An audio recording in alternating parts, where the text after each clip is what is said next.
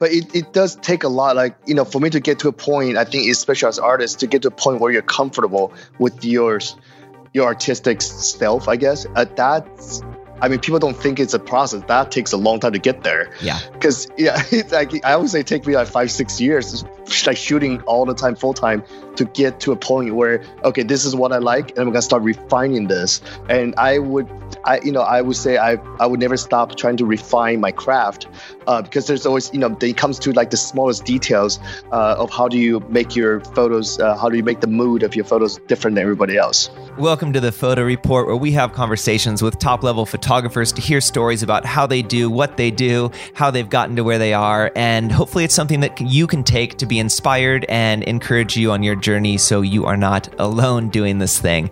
And today we have a very special guest who is Jeremy Chou. It's Jeremy Chou Photography, and you could follow him on Instagram by just looking up at Jeremy Chou, C H O U.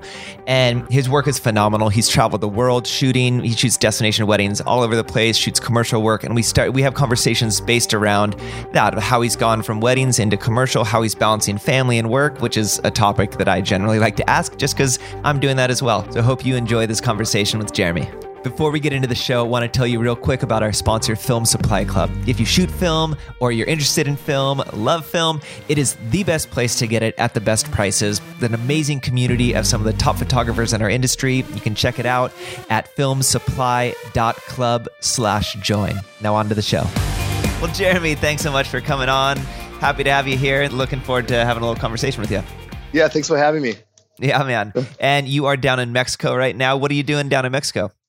Um, so I worked with the Grand Velas Resort, and they hired me to shoot a, a, bridal campaign for them. They have four properties down here, so we're on property number two.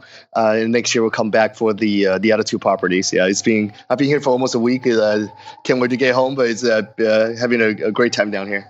How fun! And then how much how much of your work ends up being more i would consider that more commercial work even though it's similar wedding gigs but that yeah. versus just weddings uh, you know it's starting to be more um, so i I would love to do more more editorial for brands and for hotel chains and stuff like that. But uh, I would say still 90, 95 percent of my work is still weddings. This is just you know something that came kind of fell into my lap. So, but I'm actively more you know more actively pursuing this types of this types of work. But yeah, weddings about 90, 95 percent what I do. Still you know almost ten years, still loving it.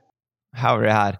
Well, let's just get into a little bit of a history for, I mean, people are probably familiar with your work, but a little bit about how did you end up getting into photography, deciding to pursue this as your career, and then we'll yeah. sort of go from there. Yeah, yeah. So, um, so I think like most photographers, I started later in life. Uh, I was uh, close to 30 when I started. Well, I was 30 when I started. Uh, so I, in my previous life, I was actually an architect. Uh, I have an architecture degree from uh, uh, Cal Poly Pomona, and then um, I was in a big firm for about almost 10 years. There was wow. a little over, overlap at the end with photography, but yeah, I was in it for almost 10 years. And um, when I, you know, I got promoted to be a, more like a project manager. So what I did more was just, you know, meeting minutes, writing reports, like staffing and budgeting and stuff like that. So my passion was to design buildings, uh, which I didn't get to do a lot. So I just got kind of frustrated with the whole architecture thing. But you know, they pay me really well, good benefits. So I kind of stuck around, and um, I have two daughters, so I started taking photos of them. Uh, this was before Instagram, Pinterest, Facebook. This was back on Flickr days. So I would take photos of them, put it on Flickr, uh, all digital at the time, and then um, slowly made it to Facebook. And people saw it and liked it. And I started shooting family photos. Family photos grew into engagement sessions, and then shot my first wedding back in 2009. 2009 now. Um, and yeah, I just kind of grew from there. And I quit my job a few years after that. So I've been doing this full time. Uh, uh, gosh, quite a while now. Yeah.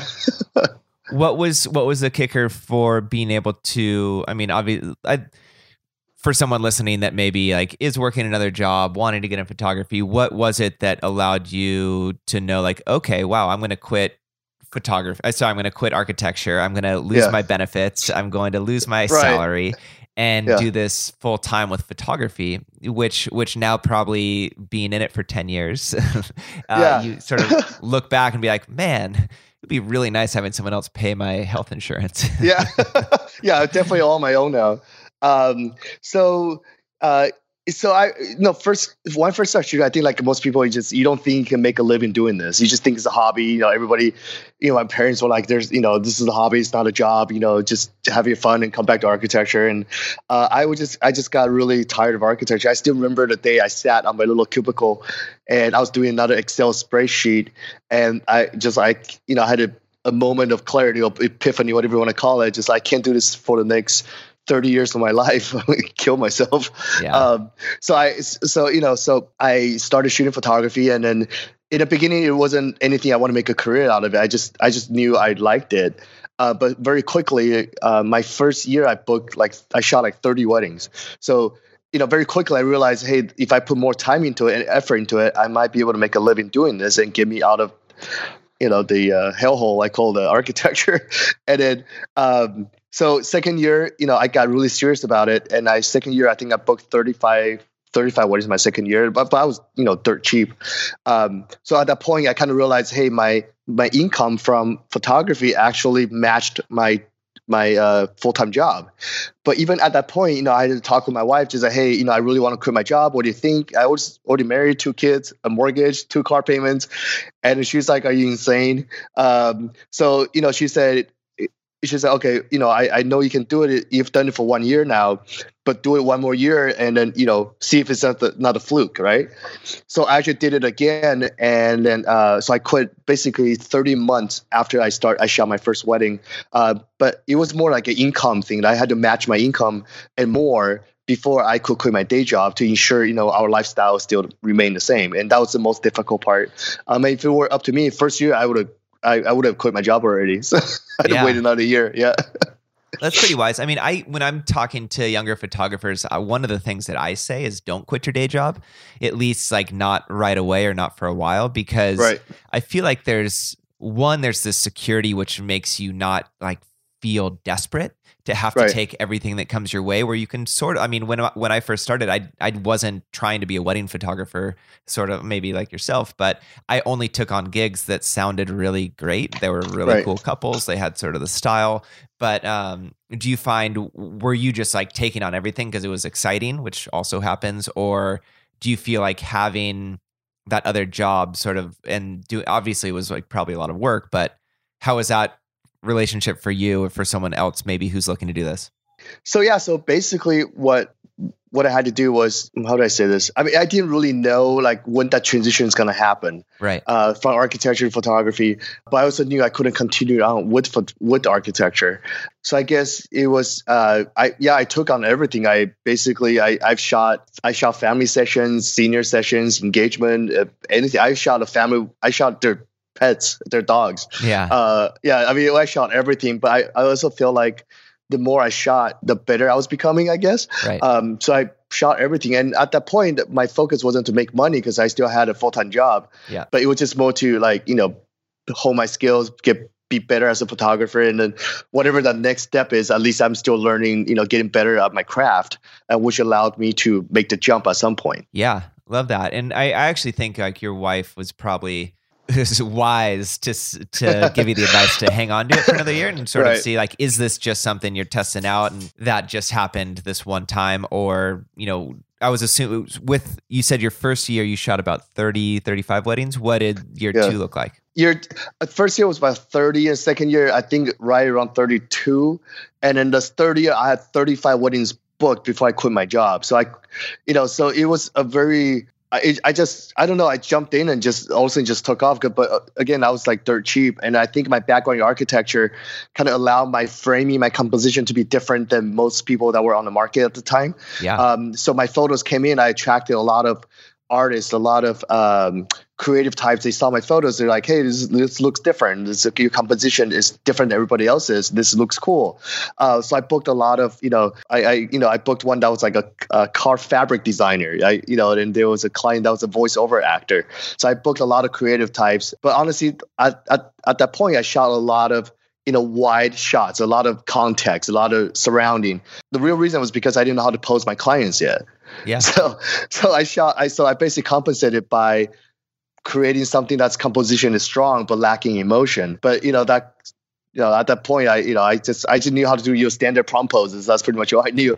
and then shot a lot of, you know, uh, surrounding uh, photos and, you know, photo of the context and clients liked it. And that's kind of what allowed me to book. You host a lot of workshops and you educate younger photographers trying to do this. When, with your architecture background and that, do you talk about, sort of how that has impacted you and maybe other people trying to do that sort of a thing? So yeah, so about when, so when I do workshops, I do what I tell them is that hey, everybody, you're different. Like whatever your life experience has been led you to this point. So that's what you have to lean on. That's what you have to use.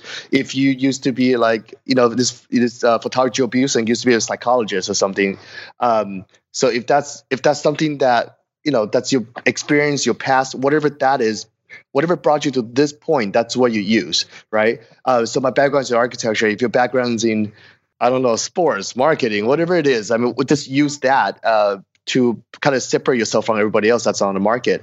Um, so my work obviously, has, and like most photographers, it has changed quite a bit throughout the years. Uh, so my work in the beginning definitely was very architectural, very composition strong. Um, and a lot of that I still do today, but it just, you know, adding a, a more human element to it. Um, but for people that take my workshop, yeah, again, just, you know, use whatever your strengths are and then just kind of really develop that. Yeah, it's neat because uh, I would say my background is more music photography, fashion, lifestyle for brands like that. And so a lot of my first clientele were people that had that background or they'd see more of mm-hmm. my editorial site and if they were either musicians or from the fashion world or design right they were people that i was able to connect with because oh like we have that speak same, the same language exactly yeah. which yeah. which you know and, and that makes it fun because those those are the sort of people that really resonate with like my heart resonates with what they're doing and what they're excited about so it makes the whole thing really fun right Right, and that's that's exactly how it was for me in the beginning. Uh, most of my clients were the creative types as well, so we speak the same language. You know, we get excited about different texture on the wall, you know, stuff like that. Uh, yeah, you definitely attract the type of client, the, the type of clients with the kind of work that you put out there. Yeah, which then plays into. I mean, there's there's so much I think with Instagram and blogs and whatever that there's so much emulation of people trying to look like somebody else. Whereas there's, you know, if if you're listening and like you're trying to build your own brand is like such such a better stronger thing to actually right. use your own voice or find your own voice and what actually resonates with you versus trying to be like jeremy and shoot just architect you know um, yeah. And all that yeah but it, it does take a lot like you know for me to get to a point i think especially as artists to get to a point where you're comfortable with yours your artistic self i guess uh, that's I mean, people don't think it's a process. That takes a long time to get there. Yeah. Because yeah, it's like I always say, take me like five, six years, like shooting all the time, full time, to get to a point where okay, this is what I like, and I'm gonna start refining this. And I would, I you know, I would say I I would never stop trying to refine my craft uh, because there's always you know, it comes to like the smallest details uh, of how do you make your photos, uh, how do you make the mood of your photos different than everybody else. Yeah, totally. And it's it's almost a comparison of playing an instrument where you have to do the boring stuff of learning the scales and learning right. the chords and but eventually once you are able to master those then you can start improvising you know it's like you start learning you know most kids today are learning like that new John Mayer song or whoever you know like you're you're learning these songs of other people but then you're able to eventually find your own voice and start writing your own songs or start making your own you know right. licks but same deal I, th- I think that happens with I did you ever take any formal photography classes? No, I didn't. so I, you know, I played around the 35 millimeter uh, when I was in high school, and it's just I think everybody did, but it was definitely nothing. I, I didn't have an aspiration to be a photographer or anything like that. Yeah. Um, my uh, so I I so like I said, I was bored with architecture, and I have two daughters, so I actually bought my bought a first point and shoot camera to shoot my to shoot my girls. And I had a friend back then who has a digital camera and who was already you know shooting at very shallow depth of field. And I saw a photo. I'm like, wait, how do you make the background so blurry? And you told me how. He's like, it's the lens, it's the lens. uh, but he's he's like, but you can't get it with your point and shoot. So I got an SLR, and then you know just kind of went from there. yeah. Absolutely. When when did you start experimenting with film and loving film and all that? So I think it's gonna be and very why? similar to a lot of film photographer stories because I, you know, I started in the digital age, yeah. and but I've always been attracted to the film look, but I just didn't know people actually shot film. Right. Uh, I, am sure his name gets mentioned every podcast. Like Jose Villa, uh, when I first looked at his uh, images, I, I, I mean, I was, I have, a, I had an emotional connection to his photos, but I didn't realize it was film. I mean, I just thought it was. I was like, what preset does he use? I mean, so, so I, it took a while to get to a point where it was film, and I then I then you start trying to edit your photos like that, but it never does. And I mean, you can get pretty close, but never, it, it never really truly looks like film. My wife knew I wanted to try film, so she bought actually my first uh, like a real 35 millimeter camera. It's the Canon EOS 1V, I, which I still have. So I started shooting 35 millimeter film for just for fun for, for my kids, and and I shot. I used it at a family photo session once. I shot a little boy, and then that I, when that photo came back, I was like, "This is exactly what I'd be looking for," and I, I just got lucky with that shot because I I spent the next like two years trying to figure out how I did it. um, like I didn't know meter, I didn't know anything. So uh, anyway, so I was I, I started shooting film maybe like playing with it maybe five years ago, and then like four years ago is I really got serious about it, and I I would say around maybe know, six months after that's when I really started like intentionally shoot more and more and more film. So right now, you know, for all the portrait sessions I shoot, it's all on film. Uh, like you know, I'm shooting here. Uh, campaign for the hotel here is all on film and then for weddings i shoot film pretty much all the way up until reception and i still shoot some key moments in film like cake cutting first dance but other than that it's uh, digital but you know i would say 80 85% of my work is all film now that's great i, I yeah i tell couples listen, I, I do shoot some digital, but it's probably during the day, 90% film, 10% yeah. digital. And then it flips at the reception where it's about 10% film, 90% digital. Same, same, yeah.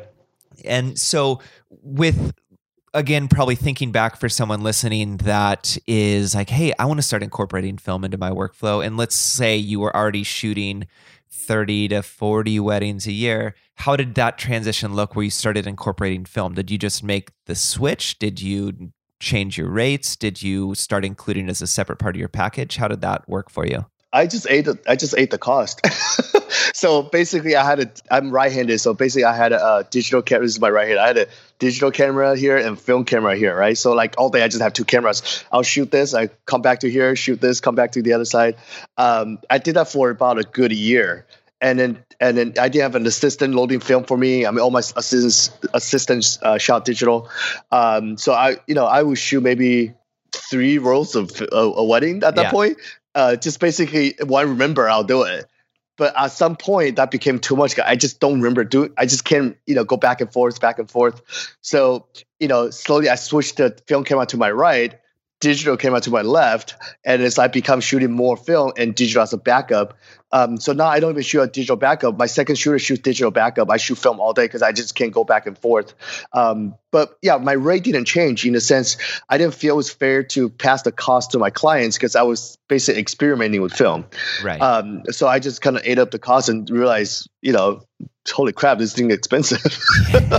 um, so slowly, obviously, raised my rate, but I, I don't think raising my rate was solely because I shot film. I think it's because my the quality of my work actually got better because I was shooting film. And honestly, most clients don't care if you shoot film or digital. They just want the look. They really they can't tell. Right. But for me, you know, it's more than just the look. It's also the creative process that kind of, you know, I love the creative process of, of shooting film more than digital. And that's why I shoot film. But yeah, so that, that transition was very, very slow. Maybe I would say maybe took a year and a half for me to actually get comfortable shooting majority film. Yeah.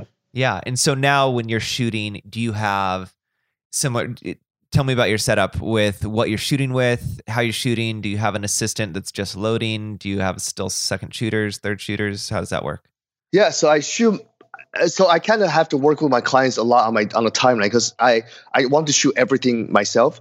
Um, so I basically have them stagger the timeline. So basically, when I show up, I shoot the boys getting ready first, and I go shoot the girls getting ready and put a dress on and first look if they have it. But I'm shooting everything from start to finish. I do have a, I always have a, a assistant with me who loads my film, follows me around all day, just loads film. And the only time my second shooter will, will um, actively shoot, be shooting is during ceremony because I just can't be at two places at one time. Um, so, you know, if I'm in the back, the second shooter is in the front. Um, so uh, it, um, that, you know, I do that probably for weddings up to maybe 150, 150 people. Uh, more than that, I will get a, sec, a, a second shooter who's actually shooting. But I'm the only one shooting film all day, and my second shooter basically is just shooting digital backup. Got it. Yeah, fun. Yeah, it makes such a difference having an actual assistant helping load film and oh yeah, keep it you on. makes a world of difference. Yeah. How neat. And then, so you now shoot a lot of destination events. I don't know if it's always been the case, but uh, can you talk about that? How did you start getting destination gigs? And Yeah. yeah. Yeah, for sure. So I, so I think naturally as you as you raise your rates, you have to expand your market because at some point you're. I mean, I, I'm I I live in LA, so I just know I'm top down in my market. I mean, there's there's a lot of high end weddings here, um, but you do have to kind of cast a wider net to get clients in different areas. Uh, just you know, that's just kind of nature of the business. Um, I didn't start out my business wanting to shoot destination weddings. Uh, I actually don't enjoy it as much because I, you know, I, I think I have four kids. I have two. Being gone, it just it's hard, you know. Yeah. Um, it, and especially and so right now, you know, I shoot about twenty weddings here a year. I would say fifteen of them I got to fly to, so it's a very high percentage. I'm gone a lot. So the way I got into it is that I, I, I booked this one client who it, who were originally from San Francisco, but now they live in New York. They went to Boston College, and they have this one group of friends that they all they all doctors, lawyers, and engineers. I mean, it's a very professional group of uh, uh, group of friends. And I got into one couple in that group, and then from that one one couple, I shot four or five of their friends. Oh, wow. And it, so that network now slowly grew as well from that four or five friends. So their wedding was at New York, New Jersey, Virginia, San Francisco. It's everywhere. So I think that kind of opened up the market. Um, so I also have done quite uh, uh, a few weddings in, in Italy. I opened up the market by I hosted a workshop there, and I got make connection with the local vendors, um, who in turn, you know, look, luckily they liked working with me, so they refer me weddings, and then um, so I've done like a few weddings over there because of like because of that. Um, I think, yeah, uh, I think there's a, a, an allure of uh, new photographers wanting destination weddings. Um, it's really one of those things. It's not as glamorous as people think it is. I think for those of for those of us that basically do this for a living, it's a lot of work. Like you know, you're traveling with twenty thousand dollars equipment with you. You have like 150 rolls of film with you. I mean, it's a lot of stuff to pay attention. Um, so I've been this resort for like a week since last Saturday to his uh, Thursday. I've been in the pool once, one hour. like, like all the other time, I'm just rest these bits so I can go shoot again. You know. Yeah. I mean, I mean, I'm not gonna lie. It's cool that you get to see different, co- experience different cultures. And you get to like see different parts of the world. But but I would rather just go for fun instead of going to work. if that makes any sense. But yeah, but destination wedding is definitely where uh, where my my my business is going. Uh, I'm just you know rolling with it. You know, if it's the right client or right kind of wedding, you know, I'm there. Totally. Yeah. I mean, I I've got buddies who are professional surfers, and obviously I travel a lot of destination photographers, and I do that myself. I, I probably similar deal where I'm out of. 20 weddings i'm probably traveling on planes for 15ish but Yeah. it's it's one of those things where like it really has the most sexy allure to it but Yeah. but like in the midst and, and i think if i was single i would love it a lot but with Right, right. four kids and my wife who is home by herself without much help at all. It's a a lot. It's a lot, you know, and it's a I'll- lot. Yeah. there's there's certain months where I'm gone four days a week, sometimes five, every week for two and a half months straight, you know? So it's like I'm home for three days, I'm barely unpacking suitcases, just washing clothes. they leave again. Yeah. Yeah. And you know, the Uber's picking Uber driver's picking me up and he's like, Whoa, you going for a month? Because I've got like five bags. you know, it's like, no, it's just three days. yeah yeah it's just a lot of stuff to carry and it's it's and i get it if you're if you're young and single and you just want to use the, this opportunity to see the world like that that's perfect but for i i i want to say for us like supporting family and uh you know has to do this for a living like you basically spend your profit if you just stay out there for two weeks yeah. So does your family like if for this Mexico one? I would imagine this would outside of school. This would be a perfect one to have the family down there with. Yeah, so they they've actually they came. So I just did the one uh, a couple months ago during summer for the one the property Los Cabos. They actually went with me, and my wife actually went with me to an Italy wedding uh, earlier this year as well. So they they do come they do come once in a while, but you know again you have to kind of fall on school uh, day, days off, which is a little difficult to do. Sorry, I'm trying to tell my wife to ask the gardener to quit doing the leaf blower right outside my window. the, the joy of working from home, yeah. Yeah, I've. I mean, I actually have an office, but Yeah. with this, we had our last baby, our most recent baby was born in December. So with school starting, my wife is trying to figure. It's either like literally hiring a full time nanny so she can pick up kids and drop them off at school, or it's like I'm working from home, or you know. Um, Yeah. So trying to figure that balance out. Actually don't Do what you got to do, man. yeah, it's hard. I mean, I've I've done both. I had an office for I don't know five six years, and then I decided to move back home because I was traveling so much, and then it would be I would be gone, which as Right. you know, and then when as you're gone, you're creating work. And so I would get and and not a lot's getting done when you're gone. So Right. you get home and then I'd have to leave and go to my office. So I'd be gone and then I'd be gone. And my wife was just at a Yeah, point yeah, yeah. of going like, you, you know, you either need to get a new career or I need to get a new husband. and eh, so eh, it, then I moved my office home, but then that's difficult too because it's just for product. It was actually really great because now I'm around and I'm able to help out, but at the same time, it's difficult because of the you know like now I'm not able to just like zone in and get yeah, my I, stuff done. I don't have I don't have an eight hours straight to work anymore. It's it's like a chunk of time here, chunk of time here. That's you know, then you got to do what you got to do. That's what they had. yeah, and I don't know if you find this to be the case, but one of my hardest things is, which I'm having to learn to discipline myself, is like learning to stop to work. And when it's it's easy when you're leaving an office and coming home, they're like, okay, Right. I'm home. But when it's sort of, I don't feel like I've gotten a lot done today, and kids are down, wife's maybe giving baths, I'm like creeping back into the office and working on the computer. Right, right. It, it's, it's just you find yourself just always working, you know, Yeah. which is which is. I, I think for a lot of creatives, it's the hardest thing to learn to stop. Like you, you just always working, but you do need that time to stop and recharge. Uh, and uh, it's difficult. Yeah, can we talk a little bit about that? And I don't know how good you are, but at doing that, but with the you know having been in this for a handful of years and getting to a point of success, and you know how how old are your girls? They're 13, 11. 13, 11. That's awesome. Yeah, The so you're sort of out of the clear. Um, yeah, yeah.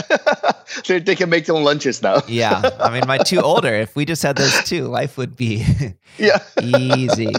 Um, but how how do you set up systems with either your wife or your family for how you're working? Obviously, with travel and then being home, what is, what does that look like for you? Uh, it's I'm not gonna lie, it's difficult. It's Yeah. hard for us. It's difficult. It, it's definitely it's created uh, issues in our marriage and in our family life. Just how much I travel. Um, uh, my wife basically works part time, maybe like twelve hours a week, uh, just so, so she can get out of the house, basically. Yeah, Uh, rec- reclaim some of the sanity. But but you know it's it's it's you know it's hard. And I I wish I could sit here and tell you we found a perfect system, but we haven't yeah, uh, it's basically just putting out fire left and right. Um, I mean, one of our, our older daughters in soccer. She's you know club soccer, so she's practiced three times a week, and she's got games on the weekend. My other one's in saxophone and ukulele, and and my my older one's also in piano, and then now we just add math tutoring on top of that. I mean, it's just a lot, and just you know juggling everything is really really difficult and. You know, again, like I said, I wish I could tell you how we do it, but we just kind of put out a fire when we see it.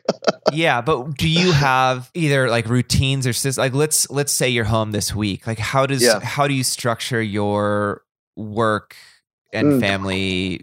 I mean, So- is it just day to day, or do you do you have systems that you've set up? Oh, I see. I see what I mean. So, uh, luck again. Lucky for me, you'll get to the you get to this point as later in life. Yeah. but they're in school basically from eight o'clock until two o'clock. So I do have a block of time where I can work, and I usually you know grab breakfast and lunch with my wife, and then another I, I'm just working from you know a good six hour window I can work, and out of the six hours I probably work maybe four hours out of that. Just you know everything else I have to do, and sometimes you gotta run errands. So when they're home, like from two until bedtime, dinner time, I'm just dad. So uh, I try not to work unless I have to, you know, really answer emails or go somewhere or whatever, or I have a you know crazy deadline and stuff. But I try not to work during that time, and then, then I work a little bit after they go to bed. Uh, They go to bed about eight to eight, uh, about nine o'clock. Uh, I'll work for a little bit, and I spend time uh, watch TV with the wife, and then we go to bed. Yeah. Um, but you know it's it, you know that's kind of you know in a very general sense that's kind of what our schedule looks like but then again you throw the soccer practice in there you throw the classes in there basically just you know if I, help as much as I can because I know there are days where I'm not there. Uh, so I'm home. I do take the girls to school, take them to all the classes, and also my wife's gonna take a little break. Um, but yeah, you know, just traveling has definitely been difficult. Yeah, I mean, do you feel that you are when you're working at your desk and the computer? Yeah. Do you feel like you're a productive worker, or are you like? Oh, I mean, yeah. some of the stuff too is like it's something that I'm not wired that way, but I've had. I'm trying really, really hard to discipline myself to not be on email the whole time. I mean, it's like, do you do you have do you systematize yeah, stuff, or do you sort so, of like sit down? So and- I have I've sort of a system. So generally speaking, I do so on Monday is like my marketing day, emails, everything on Monday, and then Tuesday is usually like the editing day. If I get you know scans back from Richards or whatever, or there's some digital photos I need to edit, that's usually Tuesday and Thursday, and Wednesday is album day. Like Wednesday, I just do all album. What design, just order albums. That's that's Wednesday, uh, and then Friday, you know, usually uh, Friday usually is just like anything like submittals, anything else like that I need to do, uh, submittals, uh, accounting, marketing, whatever, whatever pickup things I have to do on Friday. That's when I do it. On the weekend, obviously, we shoot weddings. Um, generally speaking, that's what I try to stick to. But you know how it is. Like it's just things come up. yeah, totally. And so let's, and this is just also for other people listening, trying to think of structuring their day. Is let's say Tuesday. Obviously, you can't get through. You can maybe get through all your scans on a Tuesday, but let, us say you just shot a wedding, you're home Sunday night. It's Monday. Yeah. You've gone through your emails, your promotion. Tuesday comes around. Are you able to get through the entire weekend's wedding on Tuesday? Um, so I don't shoot a lot of digital except you know for reception. So like, if I'm talking about editing, it's basically sync all. Like you know, I just I should try to shoot as consistent as I can, just sync all. And and it, editing, if I can sit there and edit a, an entire wedding start to finish, including culling and all that, it will probably take me two hours. The oh, entire wedding. That's amazing. Yeah, yeah, it's just you know, I, and I don't shoot a lot. I, am I'm sure you know a lot of film shooters we just don't overshoot. So I shoot what I what I shoot I have to do and what I have to shoot, and then uh, I shoot consistently. So it really saves a lot of time in editing. Um, but the problem is I don't have a two hour chunk, so that two hour time turns into like three weeks, four weeks. oh, for shooting receptions do you what is what does your setup look like? Are you using off camera flash? Are you just using one flash? What and what sort of digital camera are you shooting with? Oh so i have a, a 5d mark iii um, i you know for reception i pretty much switch to 2470 the entire night. Uh, it gives me a little more flexibility you know so i don't have to be all up in the face. Um, I I do shoot off camera flash uh, if it's like a it depends on the wedding. So if it's like a more formal ballroom setting, I feel like off camera flash looks better. Yeah. Um, uh, but if it's like an outdoor kind of, you know, the wedding I did in Italy, I just crank up the ISO and shoot it. Yeah. Because uh, I have a 51.2, so I would shoot on 1.4, 1.6 all night and crank up the ISO to like 3200, 6, you know, 5000. It still looks cool. Um, but, you know, but again, and not use a flash at all. Uh, I do. So for dancing, I, I I do the drag the drag the shutter thing. So I'll, I'll do a I, I do a onboard flash pointed straight on my my client, uh, my my subject, and I'm shooting like f nine or something, and then you know like half a second or so, whatever depends on the lighting. Um, yeah, so that's kind of how I shoot. If it's an outdoor wedding where you know it's not formal looking, but if it's formal, I I, go, I tend to go back to off camera flash. Yeah, great and so i mean some of the stuff that i and really like a part of why i do this podcast is for either people like yourself and myself who've been doing this for a lot of years and and get yeah. it and sort of to hear you know war stories or other struggles but ho- hopefully to have like be an encouraging thing or also hear like oh man i'm feeling that too but are there things that like what's besides balance and family which might be the only thing like what what's sort of hard right now or what is being in it for as many years as you are, and I mean, we're both getting older. Uh, yeah. what what what is it like? Yeah, what's what's hard right now? And then also uh, probably a follow up question would be: Are you thinking about like the future and what's what's that exit like? plan? um, so yeah, so I, I think you know, obviously when you order physically, like it's it's a very physically taxing job. So I do have to work out regularly. I have to like stay in shape just to just to shoot weddings, uh, not for any other reason, but just to, so I can keep shooting.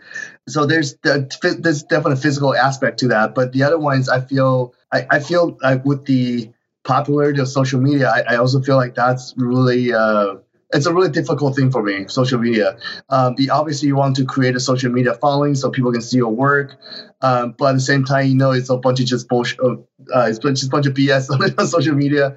Um, I actually just recently deactivated uh, my Facebook. It just I just couldn't I couldn't handle it. It's too much. But I think nowadays, especially you know, with the, the newer photographers, building up a, a, presence on social media seems to be a number one priority. Like how to get more followers, it, it's just like you know put your head down do good work first yeah so this is the kind of like the kids nowadays kind of talk right um, I think when we started 10 years ago, they were just not social media. It's not popular. It's nothing. Instagram wasn't around and not, you know, Pinterest wasn't around. We just, we, we did what we thought was good work. Right. But now I think a lot of new photographers, they do what they think good work looks like uh, instead of really, you know, honing their crafts and see what they like to, you know, what what kind of resonate with them as an artist. So I think that's, I think that would be like the hard part for me right now. Just kind of, kind of walk that fine line between putting out content where you know people, people can kind of uh, resonate with versus staying true and, and, you know I'm I'm you know I'm actually kind of private person so like I don't really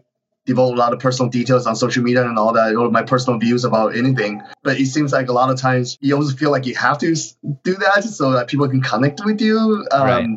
I don't know how much of that I actually buy into because I haven't been doing that, and you know, obviously, I'm able to provide a living for my family. But yeah, that's definitely uh, definitely a hard part. I'm just find out the right balance. And as far as exit plan, uh, right now, um, I don't know actually. I think you know, I think I probably have another good ten years left uh, shooting weddings. Um, def, def, there's definitely small things I'm working on. I think creating education content for the photographer will be one of them. Uh, maybe a larger, a larger platform for uh, for photographers as well. Um, some kind of app. Like I really don't know. Yeah, totally. Podcast. I don't know it. when when you because you've you've hosted workshops and you've done that yeah. like when you have students that are or other younger photographers that are wanting to learn from you what are things that you are, are passionate about imparting to them like you wish that they would come away with this thing so yeah so i first thing and foremost i tell them this is a business like if you want to like it's easy for you to get in but to stay in is hard right because anybody can pick up camera and start shooting but like to do this for 10 years that's hard yeah um, and also to provide a living for like two uh, two other human beings I have to take care of. I mean, that's hard as well. Three, that's hard too. Um, so that's the first thing I tell them. I say, you know, you guys are gonna tell me how, how do I get more followers? You get, how do I book destination weddings? But like, you know, first thing I tell you is like is control. You know, you gotta control your subject, control the emotions that you want to project. How does your picture make make, make people feel, and uh, you know what what makes you an artist? Like what what speaks to you? Um, so my workshop is set up uh, two two days first day is just all artistic stuff, you know, posing, lighting, composition, uh, how to evoke feelings from your subject and stuff like that. And the second day, it's all business, uh, marketing, pricing, um, how to sell albums, how to network. Um, so I, I, want my students to walk away with real life tools on how to get, they can actually make a living doing it. Like I don't think my workshop's geared towards hobbyists in the sense, um, if you just want to do a style shoot and get pretty photos on your portfolio, like my workshop is not for you. But if you want to learn how to actually do this for ten years and still, you know, make a living doing it, this is the one for you. Yeah. How do you what do you how do you suggest people sell albums? Because I think that's something that people leave on the table a lot. Yeah. So you know, in the when I first started, it's also one of those things where I just like I, I didn't feel right selling it. I, just, I don't know why I just had this aversion to selling albums, but the important thing is you have you have to tell them from day one that this album is important. But you start basically talking, educating, whatever you want to call it, to the client from day one. Hey, you, you when you meet with them, if you can, show them a physical product. Like, hey, this is what's gonna feel like when you hold your album. And I don't even tell, I don't even really show a, a portfolio on the iPad or whatever. I, sh- I show them my albums.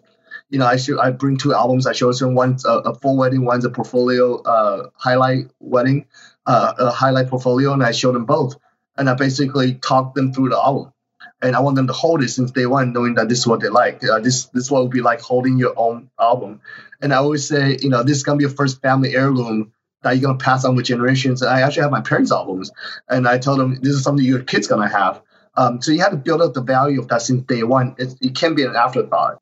And also at the end of the wedding, if you want to sell albums, I tell my students, if you want to sell albums, you have to send them the design first. Don't send them the full gallery, send them the design. Uh, so make them fall in love with design first and give them like a week, give them a couple days at least to look at it, and then, then you send them an album. Um, and also there's there's this thing I do where I part of the it depends on the package, but uh, most of my packages, uh, lower packages come with an album credit.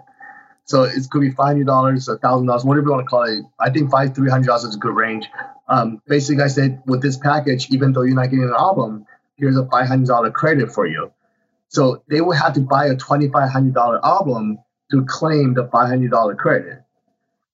So That's even great. a two thousand album, I'm still making money on two thousand dollar album. Uh, but at the end of the wedding, you just tell them, hey, you're you have a five dollar credit. Here's the album um, here's the album for you. If you want to buy it, you, you get five dollars on the table, and most of them will take it. That's great. Yeah, I love that. yeah, so they're gonna think, you know, they're gonna think, you know, I already have five dollars on the table. If I don't use them, I'm gonna lose it. Um, and here's a beautiful design, and they will usually they will usually go for it. What album company do you use? Oh, I use Decora. Okay. Yeah, I used it with Cypress, but they unfortunately yep. went away. So I use I use Decora now. Yeah, okay. they're, they're great. They're from Canada, and then you know the quality is the same. And the the best thing is Canadian uh, exchange rate. It's like an extra twenty percent discount. oh, that's amazing! it's amazing. a little more shipping, but that's okay. Yeah, yeah, you do pay more shipping. Yes. Great. And then on the business side of things, and then I won't keep you too much longer because you're obviously in Mexico and got to get back to work. Yeah, but that's fine. um, on the business side of things, especially like talking to your students as well, like what do you feel like is the most important thing? Like if you're going to stay and do this for longevity, what are things that people need to look out on the business side? Yeah, so aside from just actually just doing good work and then uh, continuing to refine your craft, I think I just think that's a given. You got to keep getting better. Um, you got to you got to network. You, I mean, at at at the at some point in our careers, it become who we know, not what we shoot uh, or how we shoot it. Because we're gonna shoot everything the same exact way. Uh, it it becomes who we know at some point. And I'm coming at that point right now. It's I know the planners. I know the planners from Mexico, from Europe that that sends me work. I actually have the opposite problem. Like I don't know a lot of local planners. Right. So if any local planners are listening, give me a call. Like I'd love to do more local weddings. But yeah, I do a lot more destination stuff. But at this point, just you know, be nice to vendors after your photo shoot. Like credit everybody, send in all the photos as fast as you can. Um, don't put any like obnoxious watermark on it. Just let them have the photos. Uh, everybody worked on it. Yeah, and you create that that genuine relationship uh, with the vendors, and that's how you're gonna start referring each other work. I'm actually horrible at like networking. Like I can't go to like engage or whatever. Just like, hey, how you doing, Joey? My name is Jeremy. Give me, give me, give me a wedding. You know, I can't do that. Like, I just not in me. So I end up just doing shoots with a lot of people and then treat them right, treat people right, and then um, you know, share your photos with them. That's how you how you cultivate that relationship. Yeah, absolutely. Yeah, I mean, I one of the things that I tell people a lot is friends refer friends, and yeah. the only way for that to happen is to actually have friends. You know, it's like people or people refer people that they know and they like. You know, so the only yeah. way to be known and liked is to be known and liked. You know, you, you got to be yeah. out there and when you're when you finally get the job working with that planner or that team that you really like working with you then have to perform and you have to actually deliver. And then you know the everything that you just said the follow up the getting the images quickly being a pro you know and and i think that that goes a long way because for the longevity it, all, all of my business comes from wedding planner referrals pretty much. Right. But yeah, definitely be nice to everybody. Just don't uh, don't burn your bridges. It's a small community. Totally, people will hear about it. yeah, it really is. Well, hey man, thanks so much for your time. I know other like another resource that you have for you have on your website. You can go. Is it like a photographer Jeremy Chou uh, workshops? Oh, it's, uh, yeah, it's my web. It's uh, I have, so I have a one that's kind of resources for photographers. JeremyChouWorkshops.com. Uh, on, I actually I, I post blog posts on how to price yourself, how to sell albums and stuff like that on there. But I also I have so you know, given my background is in is in corporate, I actually I used to write e- tons of emails all day. And what we were taught is that write every email as if you go into court. Got it. So you know, so so I tend to write emails. I mean, not you know, it's not robotic, it's not cold, but I I write the emails to convey um, an idea, uh, like kind of convince someone to do something. So it's um, so I over the years I've had maybe 50 of those those uh, email templates that I compiled. Uh, and they're available on jeremychouworkshops.com. Actually, I've probably have sold over 2,000 copies now. wow.